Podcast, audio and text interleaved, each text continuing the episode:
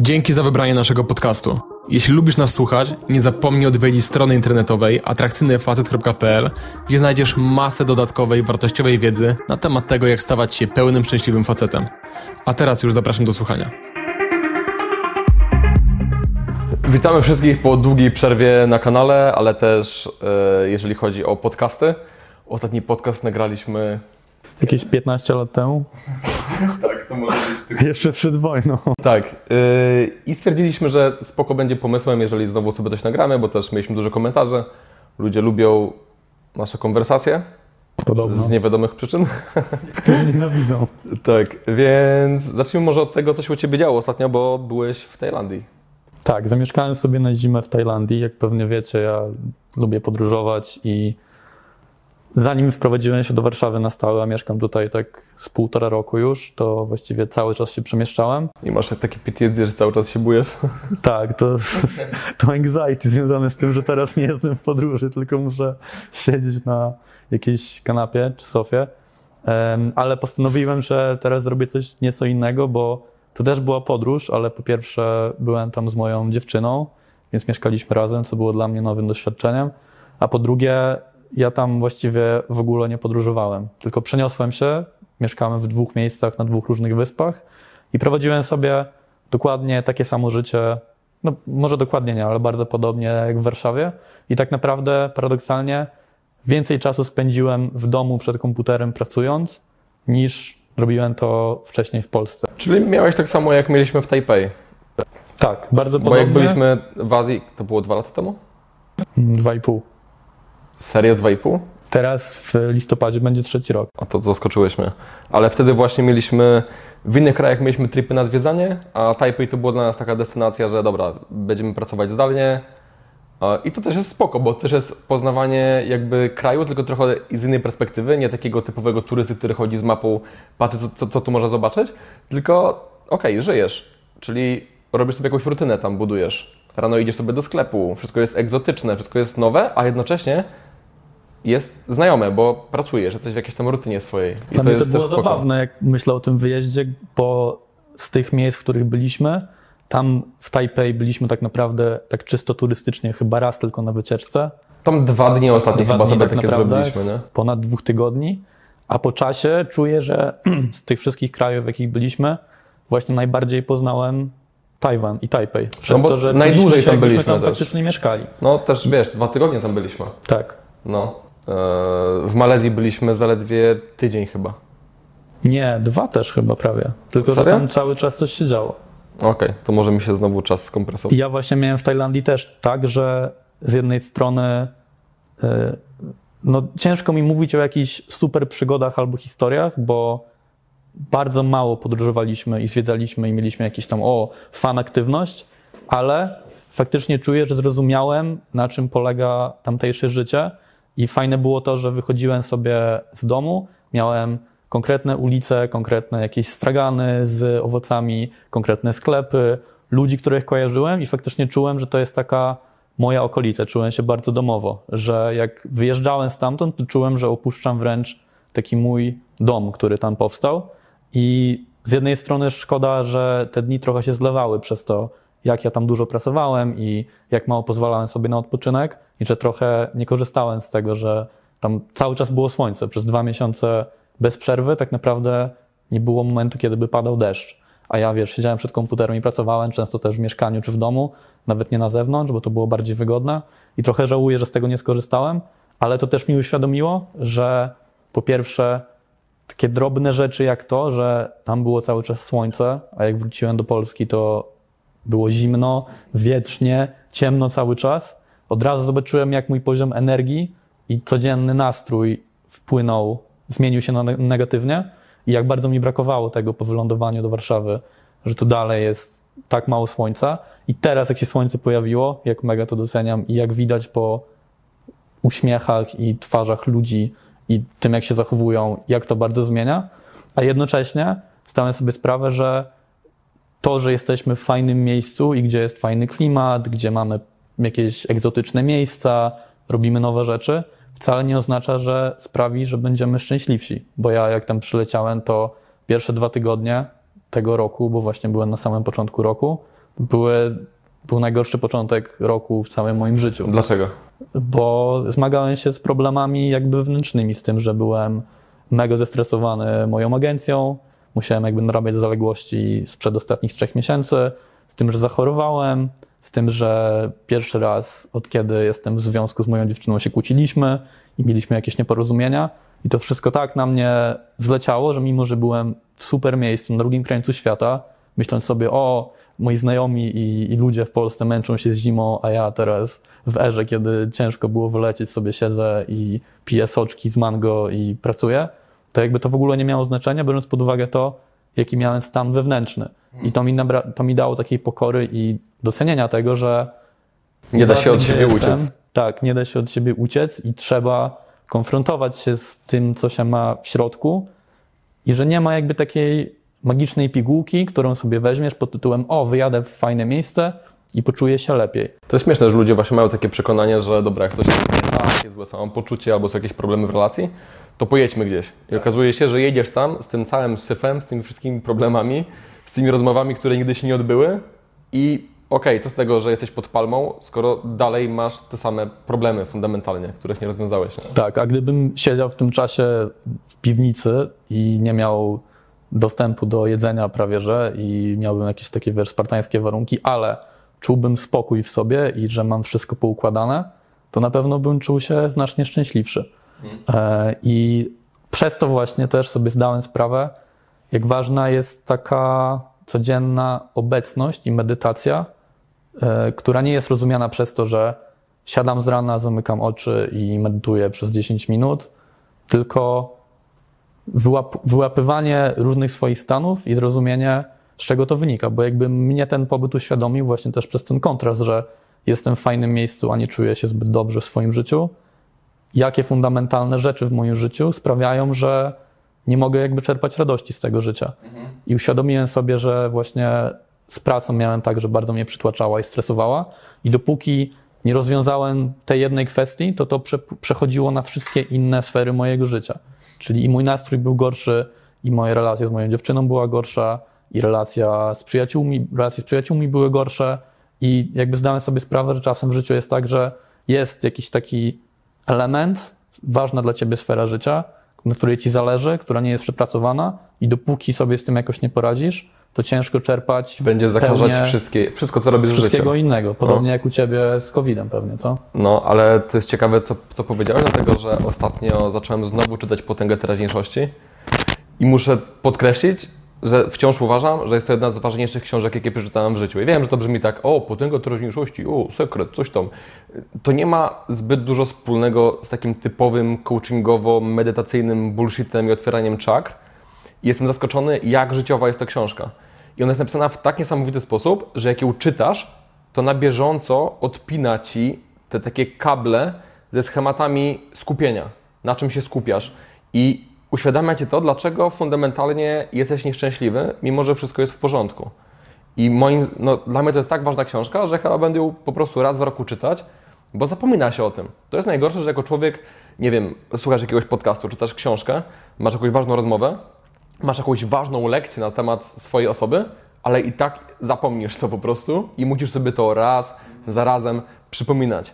I czytałeś w ogóle tę książkę, czy nie? Zacząłem ją czytać kilka lat temu, ale chyba byłem na etapie w życiu, gdzie traktowałem to jako takie mambo jumbo. To jest ciekawe, bo ja też parę lat temu próbowałem ją czytać i nie dam rady. Pomyślałem, dobra, co to za bullshit w ogóle? I po prostu odłożyłem tą książkę, przeczytałem ją 2 lata później dopiero i dopiero wtedy okazało się, że byłem w miejscu w życiu, gdzie byłem gotowy na mądrość tej książki. I naprawdę uważam, że tam są zawarte niesamowicie ważne, fundamentalne wnioski, gdzie nawet jak przeczytasz to, nagle masz wow, rzeczywiście. I to naprawdę pomaga jakby ukoić te takie fundamentalne cierpienie istnienia, które jakby wszyscy przeżywamy, głównie z powodu tego, co było w przeszłości, albo tego, jaki mamy plan na przyszłość i jak teraźniejszość się z tym układa, a najczęściej gryzie. Że jest rozdźwięk między oczekiwaniami a tym, co się wydarzyło, albo co teraz jest. No dokładnie. To ja nie znam szybszej pigułki na to, żeby było dobrze, niż po prostu tą książkę przeczytać. I to nie chodzi o to, że w tej książce gość ci mówi, dobra, przestań mieć marzenia, przestań mieć cele, wszystko jest dobrze i oszukujemy siebie, że wszystko jest dobrze, no bo znamy osoby, które za bardzo odleciały w jakąś ezoterykę i stwierdziły, dobra, teraz jest wszystkim i wszystko jest okej, mimo że gość mieszka jak menel, tak. Nie osiągnął nic w życiu i tak naprawdę jest to forma ucieczki od problemów. To, od pracy nad sobą też. Tak, a tutaj jest trochę inna filozofia, że okej, akceptuję w każdym momencie to, jak wygląda moje teraz i to jest mój punkt startowy. To nie jest tak, że ja to akceptuję i leżę po prostu. To jest punkt startowy i dzięki temu, że akceptuję ten punkt startowy, nie mam tego bagażu całego i dzięki temu mogę być swobodnie jakby iść do przodu bez negatywnych emocji, bez negatywnych myśli. No, nie będę tutaj streszczać tej książki, ale jest naprawdę bardzo, bardzo ważna. Jeżeli kogoś to interesuje, to naprawdę powinien się zainteresować.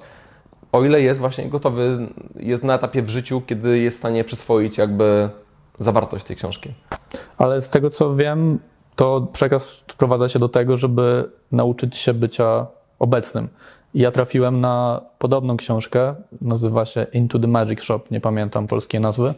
Ale ona była dla mnie takim punktem przełomowym podczas tego najgorszego okresu na początku pobytu w Tajlandii, która też mi właśnie uświadomiła, jak ważna jest ta obecność i że ja sobie zdawałem sprawę tak czysto logicznie, że jakby jak dużo cierpienia, jak dużo milonych jest myśli i emocji w głowie i że jakby nasz stan nie zależy od tego, co się dzieje na zewnątrz, co jest wokół nas, tylko jak my odbieramy różne wydarzenia.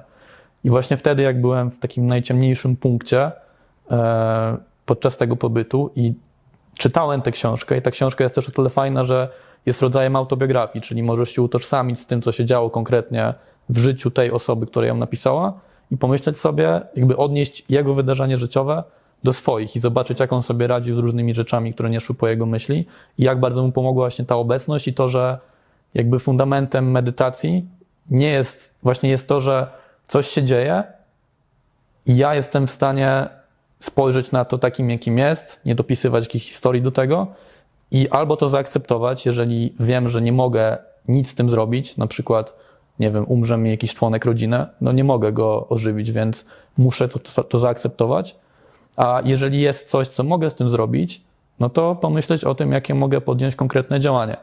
I ostatnio słyszałem też takie ciekawe stwierdzenie, żeby zawsze, gdy masz jakąś reakcję emocjonalną, która ci się nie podoba, to pozwolić sobie na 60 sekund cierpienia.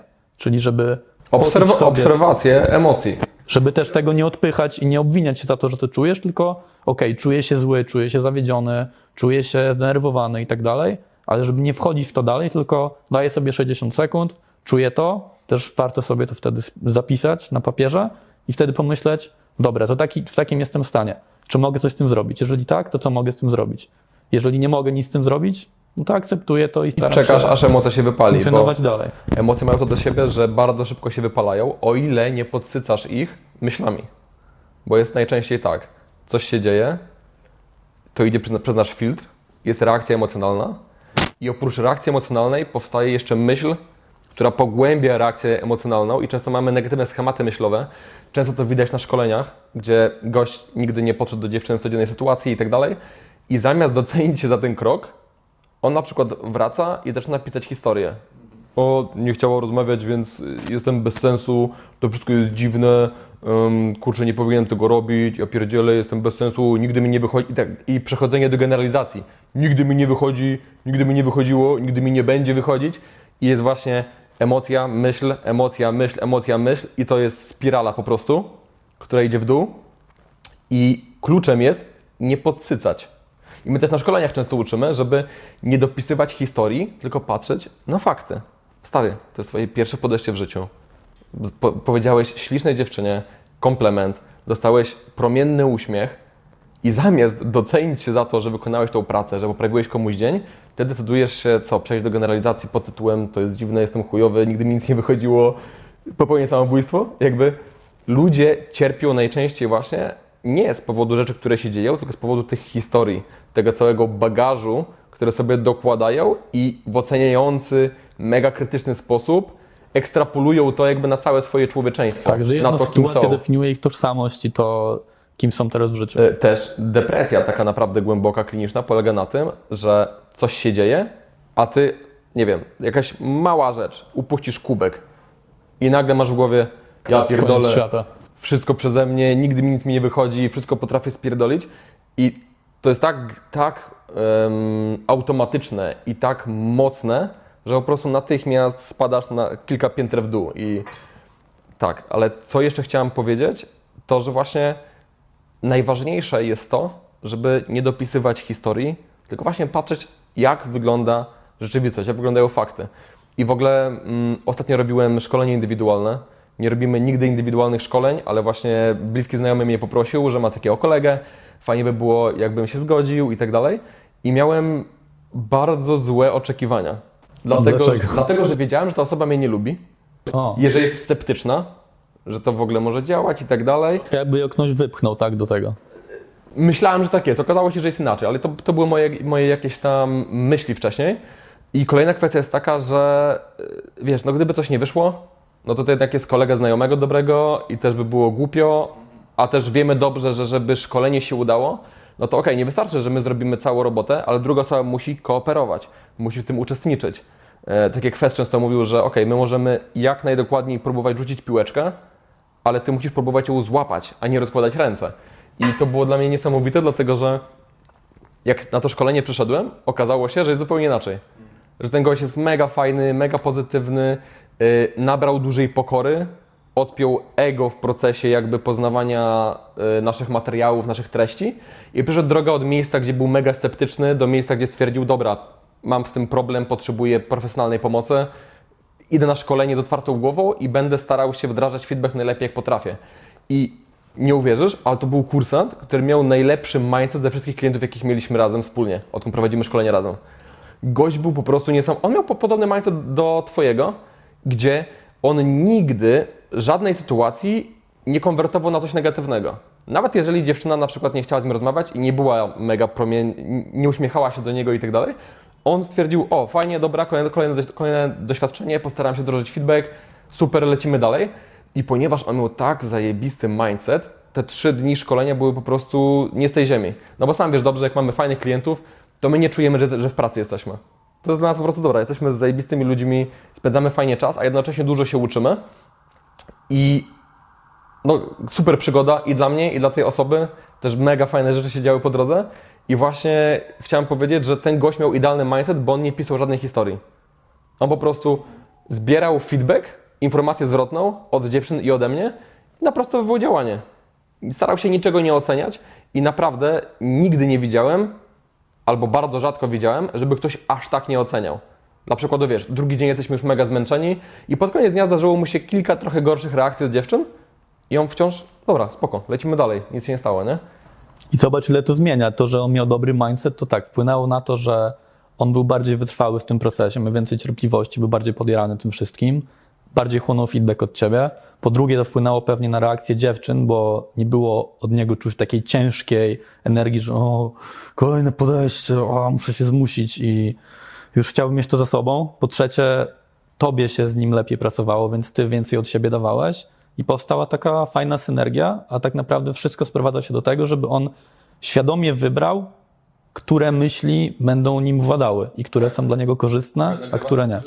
Tak, patrzyłem i nagrywa się. Okej, fantastycznie. I że to jest takie proste, a jednocześnie takie trudne. I jakby, no ja teraz mówię o tym, że nauczyłem się tej obecności i wiem, jakie to jest ważne. Wciąż z tym walczę, ale jednym z takich narzędzi, jakby nie zawsze mi wychodzi, ale jednym z takich narzędzi, które dla mnie były też przełomowe, które też zaczerpałem trochę z tej książki, to to, żeby zawsze, gdy zauważam zmiany stanu, no bo moim zdaniem najlepszy przepis na bycie szczęśliwym to jest bycie w stałości, bycie ugruntowanym, czyli nie pozwalanie na to, żeby stan ci wachlował, o jest super źle, podobnie jak podchodzisz do dziewczyn. Dostaniesz super reakcję, docenić to, ale nie podniecać się tym zbyt bardzo. Dostaniesz gorszą reakcję, zaakceptować to, jakby spojrzeć na fakty, pomyśleć może, co mogłem zrobić lepiej, ale nie przypisywać do tego emocji, nie załamywać się tym. Jeżeli jesteś jakby w stałości, no to znacznie lżej wszystko ci przychodzi i po prostu jesteś szczęśliwszy. W gruncie rzeczy, żeby nie uzależniać się swojego samopoczucia od rzeczy, na które nie masz wpływu, albo których nie możesz kontrolować, bo na przykład to jest druga osoba. I ona ma prawo powiedzieć nie. Ona ma prawo być w złym humorze. Ta osoba nie jest ci winna absolutnie nic.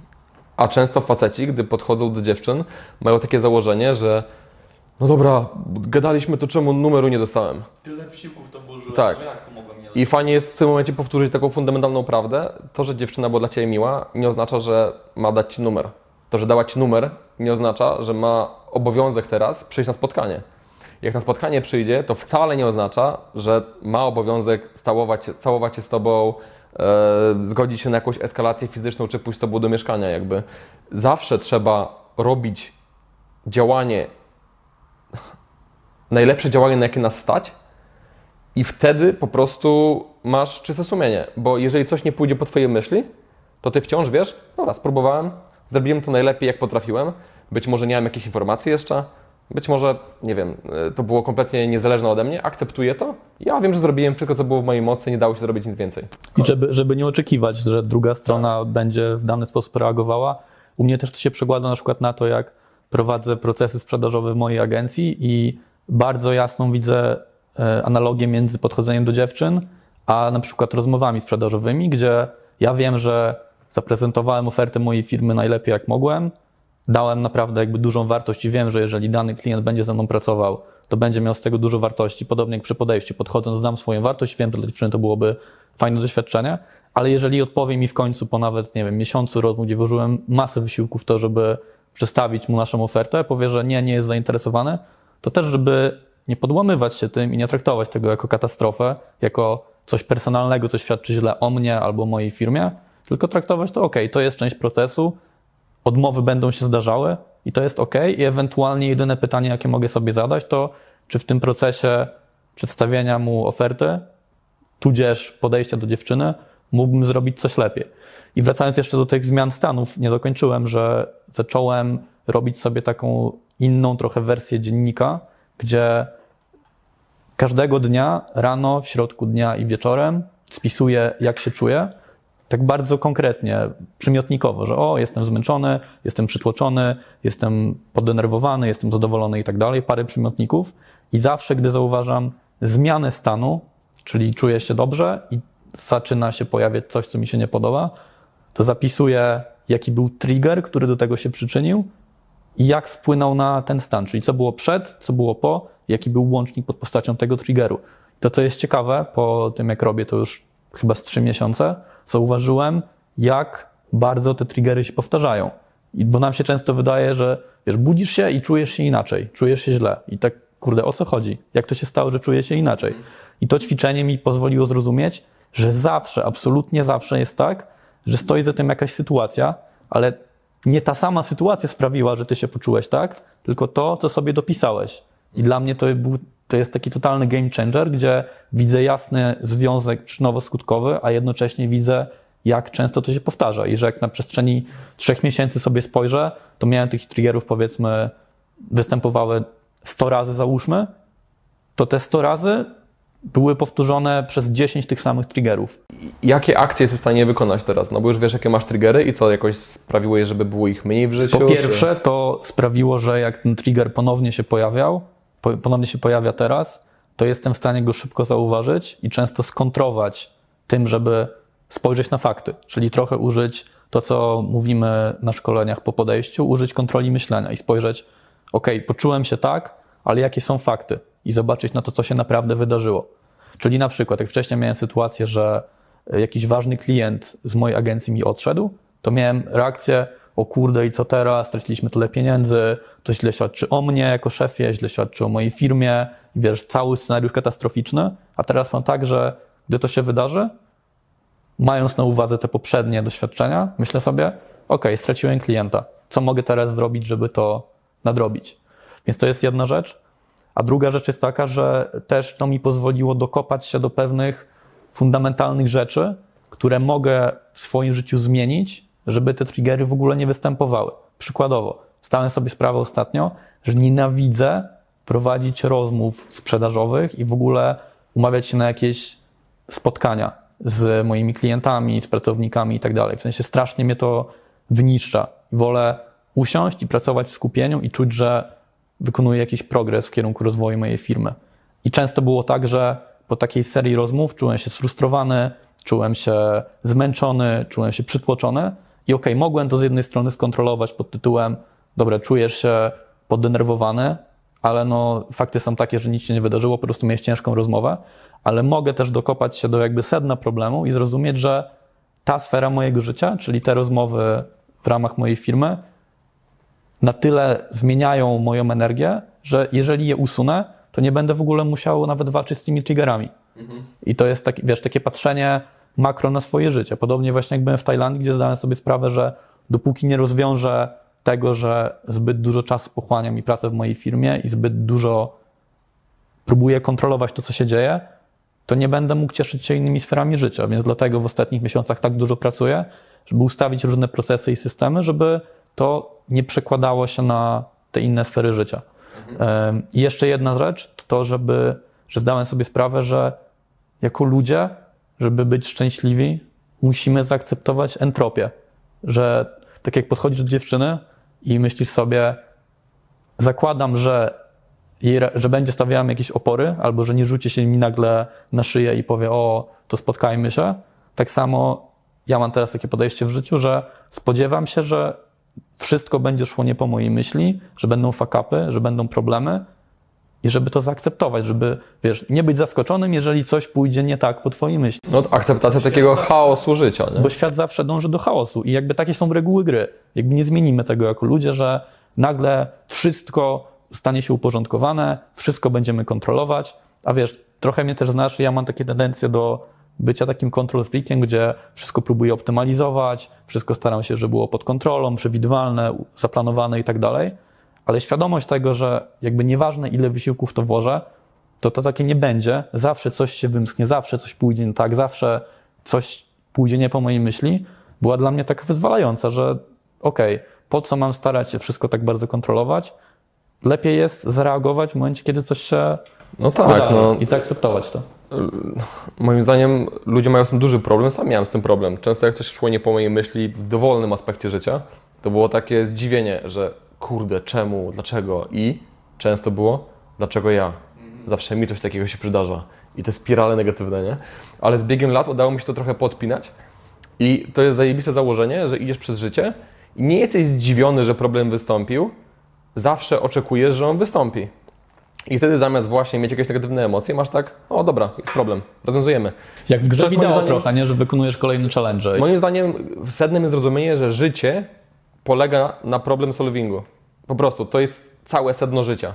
Będą problemy i musi się rozwiązywać i takie są reguły gry, więc nie bądź zdziwiony, że te problemy występują, przecież taka jest gra. Dlatego też uważam, że życie jest takie fajne, bo masz mega satysfakcję i spełnienie często po rozwiązaniu tych problemów. Podobnie jak w grze, jakby gra, która daje ci frajdę, to nie jest gra, gdzie nic nie robisz i gdzie wszystko jest, wiesz, wesoło i radosne, tylko gra, która daje ci różne challenge, różne wyzwania, rozwiązujesz problemy właśnie i później czujesz, o fajnie, że rozwiązałem tę zagadkę, o fajnie, że pokonałem tego przeciwnika.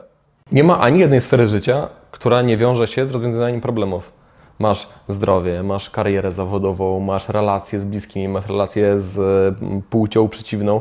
Jakby tam tyle rzeczy może pójść nie tak, bo tak jak mówisz, wszystko jest w stanie entropii i wszystko jest bardzo skomplikowane. I teraz musisz łączyć karierę z relacjami, ze zdrowiem, tak? No tak, i trzeba mieć świadomość, że te puzzle, które masz do dyspozycji, one często do siebie nie pasują, one często zmieniają swój kształt i to może być frustrujące, ale to jest frustrujące tylko wtedy, kiedy właśnie nie pogodziłeś się z tym przeświadczeniem, dobra, życie to jest rozwiązywanie problemów, idziemy dalej. No? Tak. I to jest to, co mówisz też w kontekście relacji damsko-męskich. Często to się dzieje w klubie. Gość podchodzi do dziewczyny, ona, że nie. I gość, a pierdolę, dostałem dolewkę i tak dalej. No a co robi doświadczony gość? Gość podchodzi, dziewczyna nie chce i on nie jest tym zdziwiony. On nie bierze tego do siebie. Oczywiście, że nie będzie chciała tańczyć na samym początku. To jest oczywiste, bo gdyby dziewczyny nie miały żadnego filtra do gości w klubach, to co by robiły? Całą noc by tańczyły z typami. Nie miałyby czasu dla siebie, dla swoich koleżanek i tak dalej. Więc to jest oczywiste, że musi być jakikolwiek filtr odpulujący gości. I więc doświadczona osoba po prostu się uśmiechnie, no ty, zrobimy obrocik. Ona, że nie. To pół obrociku. To ćwierć obrociku. Dziewczyna się uśmiecha. Nagle on robi obrocik. Jak dobrze tańczysz. Bęk. i przeszedłeś właśnie filtr, tak? Wystąpił problem, byłeś na to gotowy, rozwiązałeś problem i tyle. I często faceci właśnie w relacjach damsko-męskich nie przygotowują się na te problemy. I za każdym razem są zdziwieni, że problem wystąpił. Gdzie prostsze jest rozpisanie sobie nawet, dobra, jakie są możliwe scenariusze, gdy podchodzę do dziewczyny w klubie, biorąc pod uwagę jej experience w tym klubie, tak? Jak to wygląda z perspektywy dziewczyny i jakie mogę przygotować po prostu reakcje na to. I wtedy idziesz już gotowym arsenałem. Tak. Coś występuje, nie dziwisz się, okej, dziewczyna powiedziała to, robię to i tyle. Przechodzisz filtr, bang, możesz się poznać nagle. Tak, ale to też jest trochę przerażające dla jakby osób, które nie mają w tym doświadczenia, że moim zdaniem po prostu trzeba przez to przejść i doświadczyć. Co mam na myśli? Że jak teraz dla mnie oczywiste jest to, żeby na przykład nie brać do siebie jakiejś złej reakcji dziewczyny przy podejściu, albo tym, że nie wiem, dziewczyna nie będzie chciała się ze mną spotkać po podejściu, mimo że myślałem, że było super, to teraz nie ma opcji, żeby to jakkolwiek na mnie wpłynęło. Przez to, że rozumiem, że to jest poza moją kontrolą, że jakby jest jakiś tam poziom entropii, że zrobiłem wszystko, co mogłem, no i muszę to zaakceptować. Ale pamiętam, że na początku mojego rozwoju miałem wielokrotnie sytuację, że tak się przywiązywałem emocjonalnie do reakcji dziewczyny, do tego, że nie chciała się spotkać, że coś się wydarzyło nie po mojej myśli, że byłem kompletnie rozwalony i jakby uważam, że to, że tak dużo tych sytuacji przerobiłem, sprawiło, że stałem się odporny. I wiesz, możemy o tym mówić godzinami, no, ale dopóki tego się nie doświadczy, to też ciężko to zinternalizować. Też w efekcie stałeś się facetem, który ma wybór i który nie jest samotny, a wiesz, a to jest trochę inna kwestia, jak zaczynasz, jesteś na przykład samotny, na przykład całe twoje doświadczenie z kobietami to pasmo porażek i wiesz, w końcu nauczyłeś się na przykład zagadywać dziewczynę i co? I nie masz tego efektu, nie? Nie masz tego egoistycznego efektu. I to nie jest nic złego i nic dziwnego, że ci ludzie mają bardzo ciężkie chwile z tym, żeby zaakceptować to. Że coś może... Uwierzyć w to w ogóle. W co? W to, że ten proces może im coś dać. Tak. Że może być inaczej w ich życiu. Tak, dokładnie. Więc tak jak mówimy często też na szkoleniach, na początku to jest gra na wiarę. Nie możesz uwierzyć w siebie, bo jeżeli masz historię, gdzie ci nie wychodziło z kobietami, to jaki masz powód, żeby w siebie wierzyć? To jest abstrakcja. Uwierz w proces. Jak uwierzysz w proces, będziesz wykonywać dobre działanie, będziesz cierpliwy w tym działaniu, zawsze będzie później efekt. Jak będziesz miał ten efekt, ten taki twardy rezultat, to wtedy to będzie takie doświadczenie z pierwszej ręki, taki wyłom w rzeczywistości, że dobra, ja taki jaki jestem, mogę. Jeżeli zgromadzisz sporo takich doświadczeń, to później nawet jak będziesz sam, nie będzie to przytłaczać. Też odrzucenia ze strony kobiet nie będą tak bolesne, bo będziesz wiedział, dobra, ufam sobie, swoim umiejętnościom, po prostu kwestia tego, żeby sobie powychodził tydzień, dwa i znajdę sobie... I masz całą bazę doświadczeń i dowodów, które ci pokazują, że tak już jest. Tak, więc wtedy jak dziewczyna jakaś cię odrzuci, nie musisz cierpieć, bo wiesz, zaraz spoko, poznam inną. Tak. Okej. I to daje ci prawdziwą wolność, ale na tą wolność od cierpienia właśnie i na to uniezależnienie się od reakcji kobiet trzeba zapracować. A często też mamy osoby, które poznajemy w tym kontekście, które są bardzo roszczeniowe od samego początku, które nie zapracowały na jakieś konkretne oczekiwania. Wiesz, na tym etapie ja mogę mieć oczekiwania, jak rozmawiam z dziewczyną. Ty możesz mieć oczekiwania. Dlaczego? Bo my zapracowaliśmy na to. I często ludzie na przykład obserwując nasze interakcje z dziewczynami mają coś takiego, że kurde, też to chcę i tak dalej. Okej, stary, to jest 10 lat doświadczenia. Więc i też to jest zabawne, bo wiesz, ja przynajmniej długo nad sobą pracowałem, żeby mieć jakieś tam efekty, a to wynikało z tego, że ja nie miałem drogi na skróty. Ty już miałeś prościej, byłeś na szkoleniu, rozwinęły się błyskawicznie i też to samo oferujemy naszym klientom, tak? I okej, można to bardzo skrócić, ale niektóre osoby oczekują efektów po godzinie pracy, nie? Nie mają pokory, nie mają otwartej głowy, nie mają nastawienia, że są uczniem, który musi być otwarty na lekcje, które tutaj czekają, nie? I dlatego też wracam myślami do tego klienta, którego miałem na szkoleniu indywidualnym. Wow, gdyby każdy klient miał tak otwarty umysł i tak chciał pracować i tak dobrze wdrażał feedback, byłbym mega, mega szczęśliwy. Ja też myślę, że to trochę kwestia tego, jak bardzo palący dla ciebie jest to problem, jak bardzo czujesz, że na przykład nie wychodzi ci kompletnie w relacjach, gdzie nie widzisz jakby innego wyjścia. No bo jak ja wchodziłem w ten proces i ty też, to chyba obaj mieliśmy taką świadomość, że Jeżeli czegoś z tym nie zrobimy, to czeka nas czarna dziura po prostu. I dla nas to było, no, jakby nie było innego wyjścia. A jak ktoś przychodzi, kto ma już jakieś tam, wiesz, drobne, pozytywne doświadczenia, jest w miarę zadowolony, ale nie do końca, to wydaje mi się, że takiej osobie paradoksalnie, mimo że ma lepszy punkt startowy, jest trudniej się rozwinąć i trudniej długoterminowo mieć fajne efekty z tego, niż osoba, która po prostu staje pod ścianą i nie ma wyjścia. No tak, dlatego że ten moment, gdzie pod ścianą jesteś, to jest moment prawdy, gdzie jakby porzucasz wszystkie złudzenia, porzucasz wszystkie jakieś mrzonki i po prostu wyjdziesz, dobra, jestem w dupie. Jeżeli czegoś nie zrobię, to ekstrapolując to, co jest teraz, no będę samotnym, zdziwaczałym kawalerem po 10-20 latach takiego życia. I wtedy widzisz, masz taki nóż na gardle trochę, że widzisz, dobra, albo ogarnę tą bardzo ważną sferę życia dla każdego mężczyzny, albo będę cierpiał. A już teraz cierpisz.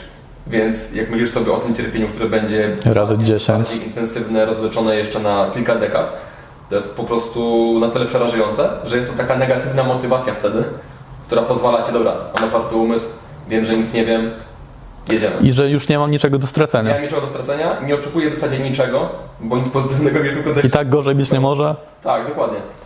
I najgorzej właśnie jest, jak przychodzi ktoś, kto, tak jak mówisz, ma niby okej, stabilnie, ale nie jest zadowolony, no bo taka osoba nie stoi pod tym murem.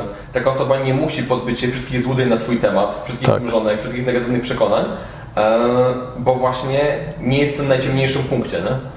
Ale właśnie niesamowite dla mnie jest to w przypadku osób, które czują, że nie mają wyjścia, jak szybko i jak bardzo mogą się zmienić, no bo do nas przychodzą osoby w każdym wieku. To nie jest tak, że tylko jako nastolatek czy jako dziecko możesz się zmienić, tylko nawet osoby w wieku 40 paru lat w takiej sytuacji przychodzą do nas i my po paru miesiącach, jak mamy z nimi kontakt, nie możemy ich poznać. I to jest takie dla mnie budujące, jeżeli chodzi jakby o stan ludzkości i to, jacy są ludzie, jak bardzo możemy dopasować się do nowej sytuacji, jak szybko obrócić wszystko w naszym życiu.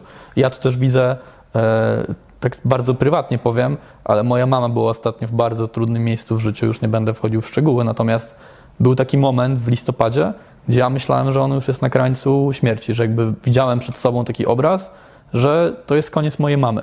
Była po prostu na samym dnie i wybrała świadomie, mimo że jest już dojrzałą osobą, skończyła 60 lat w tym roku, więc wydawać by się mogło, że jak to taki umysł po tylu latach życia może cokolwiek zmienić i mieć w ogóle ochotę do zmiany. Ale ona właśnie będąc na samym dnie, naprawdę ocierając się o śmierć, uznała, dobra, nie mam niczego do stracenia, nie chcę umierać, zrobię co mogę, żeby się zmienić. I minęło pół roku i ja jestem tak zainspirowany tym, jak ona się zmieniła, jakby dokonała największej transformacji w całym swoim życiu, od kiedy ją znam. Stała się kompletnie inną osobą i jakby dba o siebie, zwróciła masę wagi, bo miała nadwagę, ma totalnie inny mindset, jakby energię. Książkę jej dałeś, czy pogadałeś? Nie, wydaje mi się, że to wszystko wynikało z tego, że ona sama uświadomiła sobie, kurde, jestem o włos od tak naprawdę końca mojego życia, bo była w bardzo złym stanie i psychicznym, i fizycznym, więc no, albo mogę się poddać, bo była już w szpitalu, leżała pod kroplówką, albo mogę coś zmienić. Wybrała tą ścieżkę, wiesz, ciężkiej pracy i wzięcia życia w swoje ręce i bardzo szybko stała się inną osobą. I to jest dla mnie super budujące, że nawet w takim wieku, wiedząc jaki ona miała strasznie taki oporny na zmiany mindset, jednak była w stanie to zmienić i skorzystać z tego mega ciężkiego doświadczenia, które miała. Tak. Okej, to tylko chciałem powiedzieć, że to mega fajnie słyszeć, dlatego że jak o tym opowiadałeś, wiedziałem, jak cię to przytłacza po pierwsze, no bo niestety jak coś się dzieje z twoją bliską osobą, no chcesz czy nie, no ma to na ciebie duży wpływ. Ale przede wszystkim jestem zaskoczony, bo z tego, co mi opowiadałeś, naprawdę tam się działo po prostu. Więc jestem totalnie zszokowany, że teraz mówisz, że jest zupełne odwrócenie sytuacji. Takie katarzis totalne. No to nieźle, a to rzadko chyba jest u starszych ludzi, biorąc pod uwagę... No właśnie chyba jest tak, że jak ktoś jest starszy, ma bardzo ugruntowane przekonania na temat swój, świata i tak dalej, tylko coś tak szokującego może otrzeźwić. I sprawić, że ta osoba otworzy oczy i stwierdzi, dobra, muszę coś zmienić, nie? Ja też to zauważyłem u siebie w tym sensie, że największą motywację i największą chęć i proaktywność w sobie miałem zawsze, gdy coś złego się działo, gdzie widziałem, że okej, pierdolnęło i muszę coś teraz wykonać jako odpowiedź do tego. co nie nagrywa się. A kiedy się przestało? Nie wiem. O... No i co, tradycyjnie mamy problemy techniczne. Okazało się, że mój aparat wyłączył się po cichu w trakcie nagrywania, więc straciliśmy 10 minut. Przez te 10 minut musieliście oglądać twarz Adriana, co musiało być. Współczuję. Jeszcze z moim stanem cery tym bardziej. Tak, i nawet nie wiemy w zasadzie, gdzie skończyliśmy. Chyba zacząłem jakiś wątek nowy, więc już nie będziemy go rozwijać teraz. Ale myślę, że to taki chichot losu trochę, że mówiliśmy o tym, że jak coś się dzieje, to fundamentalnie jakby nie ma żadnego bagażu w tym, tylko chodzi o naszą reakcję. No i jakby ja teraz poczułem frustrację i taki zawód, że szkoda, że się nie nagrał cały materiał, ale po 20 sekundach mi to minęło i teraz mam tak, że kurde, możemy zrobić tak, że wrzucimy właśnie moją twarz w ten czas, przynajmniej jest ścieżka audio, więc możemy się z tego cieszyć. A z dobrych rzeczy i tak to, że w ogóle udało nam się usiąść tutaj po takiej przerwie nagrać, więc jakby rezultat końcowy i tak jest lepszy niż przed tym, jak zaczęliśmy nagrywać i ja się z tego mega cieszę. Dokładnie, więc myślę, że to jest świetny moment, żeby to skończyć, bo jesteśmy chyba na 40 minucie już, więc dziękujemy za uwagę, dajcie znać w komentarzu, że się podobało. I co? Trzeba będzie nagrać kontynuację. To zrobiliśmy na kompletnym freestylu, bez żadnego planu. Tak, ale śmieszne jest to, że niezależnie od tego, jak do podcastu siadamy, zawsze są problemy techniczne. Metafora tego, o czym rozmawialiśmy wcześniej, nie? Że życie to jest rozwiązywanie problemów. No to podcasty to jest bardzo ciężki kawałek chleba, jak pokazuje rzeczywistość. Podcasty uczą życia. Tak. To co? To dzięki panowie. Dzięki. Dzięki, że obejrzeliście. Zostawcie komentarz, zostawcie lajka i do zobaczenia w kolejnym materiale. Na razie. Na razie. Pa.